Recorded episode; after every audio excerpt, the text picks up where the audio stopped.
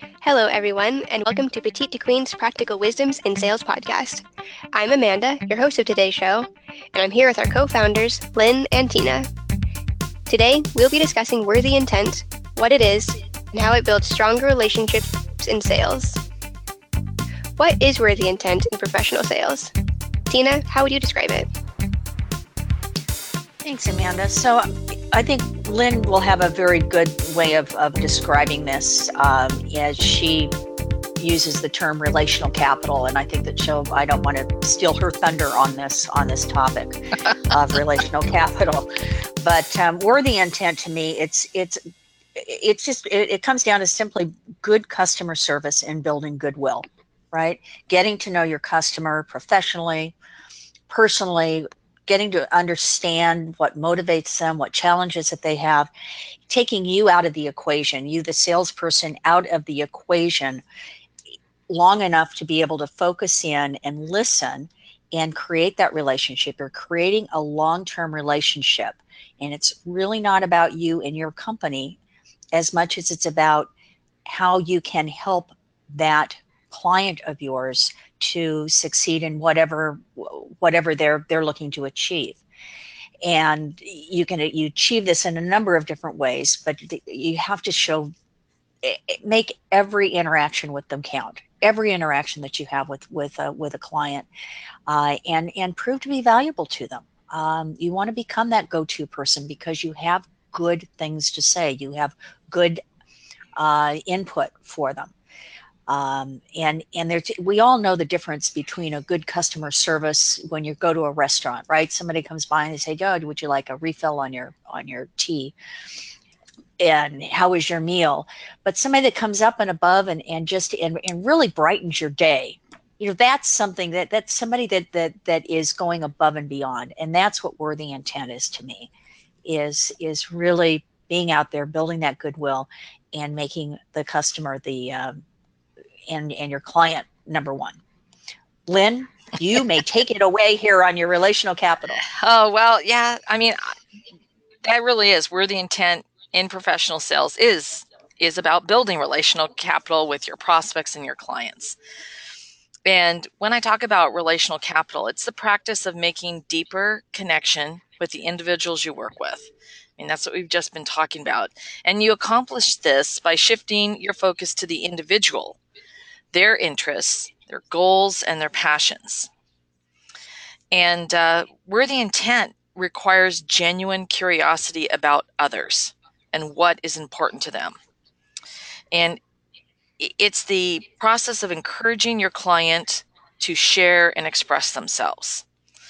And in the process, in this process, you're building trust, integrity, and credibility with your customer. You're making a real connection.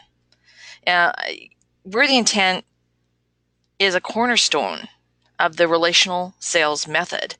Um, so that's why I think it's it's so important and and and exactly you know how it how it really sits with professional sales. I mean, Tina, I mean, what are your thoughts? I mean, on anything I said?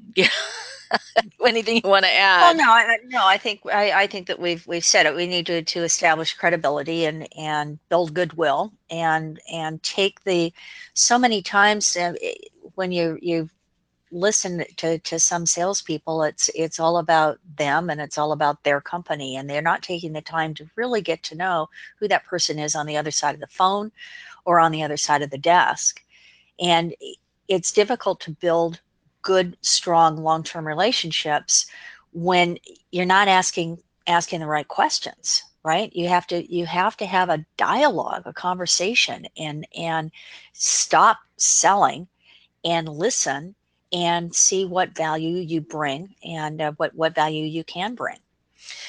Well and and it's deeper than that of course because it really is about connecting with them on a personal level. I mean that's what worthy intent is about that you value and care about them and you're genuinely curious about them as individuals.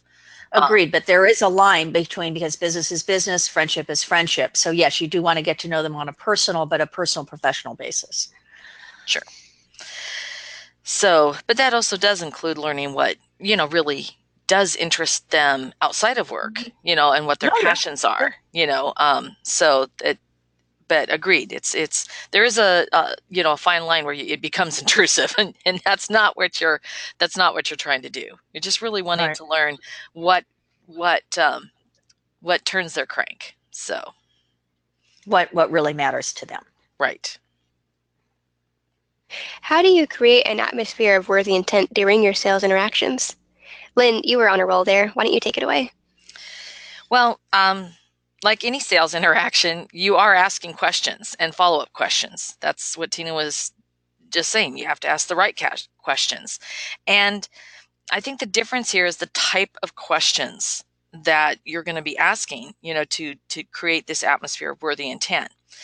They are relationship building questions that inspire your client to share their thoughts and emotional triggers.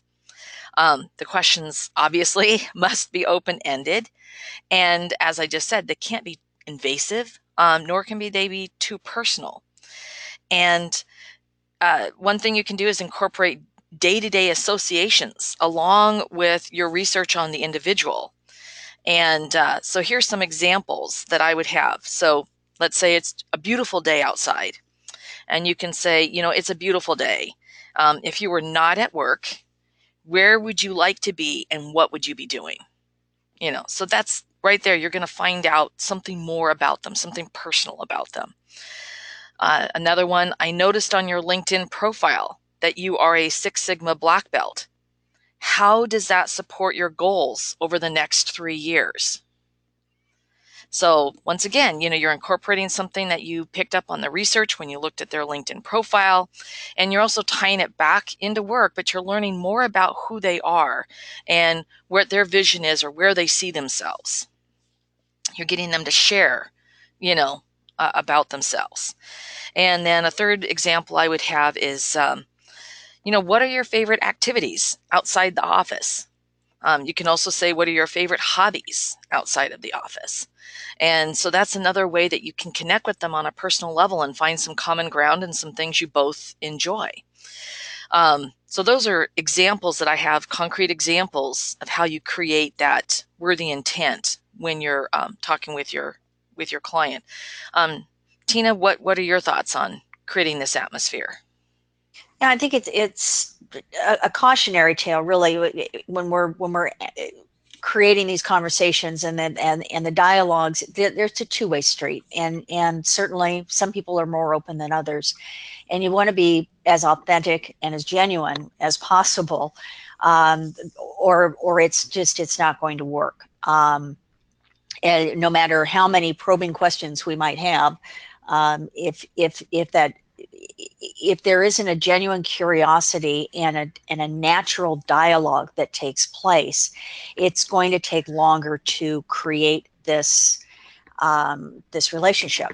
Um, and an intention really is a is an aim or a plan, right? It's it's a way to it- it's a process, and it's a long term process. And so I worthy intent it, it's it's meant for the long term, not I don't think it's a, a short term Oh no, process at all, right? No. Um, and and I also think that that the other way to to create an atmosphere of this is to bring valid information with you to share um, on the competition or in information that you've learned about their, their the company to to get a feeling because as you start about the company maybe you find out a little more about the people on the team and and what the hierarchies are. All of these start building in your mind how you're going to ultimately uh, be successful within this organization um, starting with your client and your client is and you mentioned the cornerstone lynn in the, in the previous question uh, but this client if, if in fact this is the first person you're talking with in within this organization um, this is your key. It's the key to the kingdom. And um, you want to be you want to nurture that as best you can. Uh, and uh, again that legitimacy the the authenticity of a conversation um, is is key. It, it, you really need to have that No, absolutely. I mean, this is not something that you can um, just ask these questions and then and where you don't care about it. You don't care what the answers are. Um, this is something that you have to embrace. Mm-hmm. Yeah, it, and it has it has to come from from from your your heart. Yeah, uh, and, yeah. And clients and clients, gosh, they see right through this. Yeah. If uh, they they they absolutely see right through it if if uh, if you're not being genu- genuine. Absolutely. Well, you've both made some great points on this. How will consistently and sincerely demonstrating worthy intent benefit your sales performance? Lynn, what would you say? You know, we've just been talking about this is long term, but you're building your foundations uh, for your relationship and that relational capital. Um, and it's it's absolutely critical because you're establishing your integrity, your credibility, and your authenticity um, through your worthy intent. And so it's a bridge. It's a bridge, your relational GPS for trust. And trust is a powerful motivator for decision makers. We all want to work with people we trust. Uh, we want to surround ourselves with people we trust. And that worthy intent that you demonstrate sets you apart from your competitors because you're sh- showing your sincere and genuine interest in your client as an individual. You know, they matter. Um, they are a complete person. They are not someone with a sales target on their back. All right. I mean, this, this is so important. Um, and you move to the forefront for consideration as the trusted partner um, who is called on to weigh in on objectives and challenges. And I believe, strongly believe, that opportunities are presented to those who've established this strong relational capital. Um, Tina, what are your thoughts on on why this will benefit your sales performance? Well, it, it establishes integrity. It establishes um, credibility, and ultimately, what we hope is loyalty. I mean, at, the end of the day, with the amount of time uh, that and and uh, conversation and dialogue and all of the back and forth that that takes place in the interactions that are hopefully moving a process forward that loyalty that develops uh, between yourself be, between a professional sales person and their client will will be long term that client may go to another to another company and you know they're going to bring you along with them.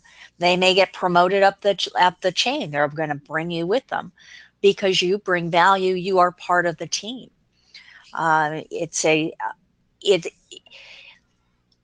it's not for everyone. I have to say that that that i i don't know that that everyone can allow themselves the time to develop the type of relationship that we're that we're talking about here. But everyone can approach a new prospect or a new client with the intention of bringing good information and getting to know them no, absolutely. And I, I, think that regardless of what role of sales you have, there is always some element of small talk.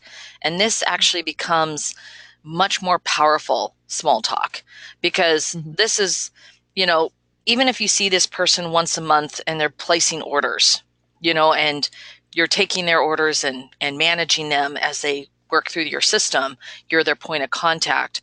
Um, you have that moment to, to slowly but surely build this relation, relational capital. And over time, you've set yourself apart from the other people they may be calling and placing orders and they something comes up and they're going to go well i'd much rather call and talk to tina about this mm-hmm. and place my order with her i mean i can order it from x y or z but mm-hmm. i've developed this relationship the loyalty with tina so regardless of what area of sales you're in or what your job is um, short of being in some kind of hard sales position, which um, this is the polar opposite of, um, mm-hmm. I think this has real validity and significantly impacting in a very positive way uh, your sales performance. Building goodwill and better friendships. You right? betcha. You betcha. Okay. We have one last question, and it comes from Maureen in Waukesha, Wisconsin. Maureen asks, I'm concerned that focusing on making a personal connection with my clients will shift our relationship too far and will limit my ability to close sales. What is your experience with this scenario? Thank you for your question, Maureen. Tina, what advice can you share on this? Yeah, Maureen, there, there can be a very fine line, and I think I mentioned it earlier in this uh, in this podcast. Business is business, and friendship is friendship, and we always want to keep that keep that in mind. Um, and it's our responsibility from a sales standpoint, in my opinion, it is our responsibility to keep that client top of mind and how our interactions are going to uh, impact that client. So by, and I'm not sure how personal you're you're speaking about here with uh, with connections. Um, I was in a previous industry that did a lot of entertaining, and um, I don't I don't necessarily believe that that's the best way to get to a to a client or to keep clients. But in that particular industry, there was some um, a lot of entertaining that was uh, that was necessary. Um, but at the end of the day, all of that should be translating somewhere along the line. It's a give and take, and there's a certain respect that we show our clients, and that the clients in return owe us the same. If we're providing them respect, they should be respecting us back and not using us for the tickets to a concert and then giving the business to somebody else. I think that there's a, and and that's a conversation and that's part of this long-term relationship, this this give and take that you always must maintain a level of professionalism um, and and not that you're just there to throw out an expense account and go out for expensive dinners or or expensive concerts and gee aren't we having a great time together?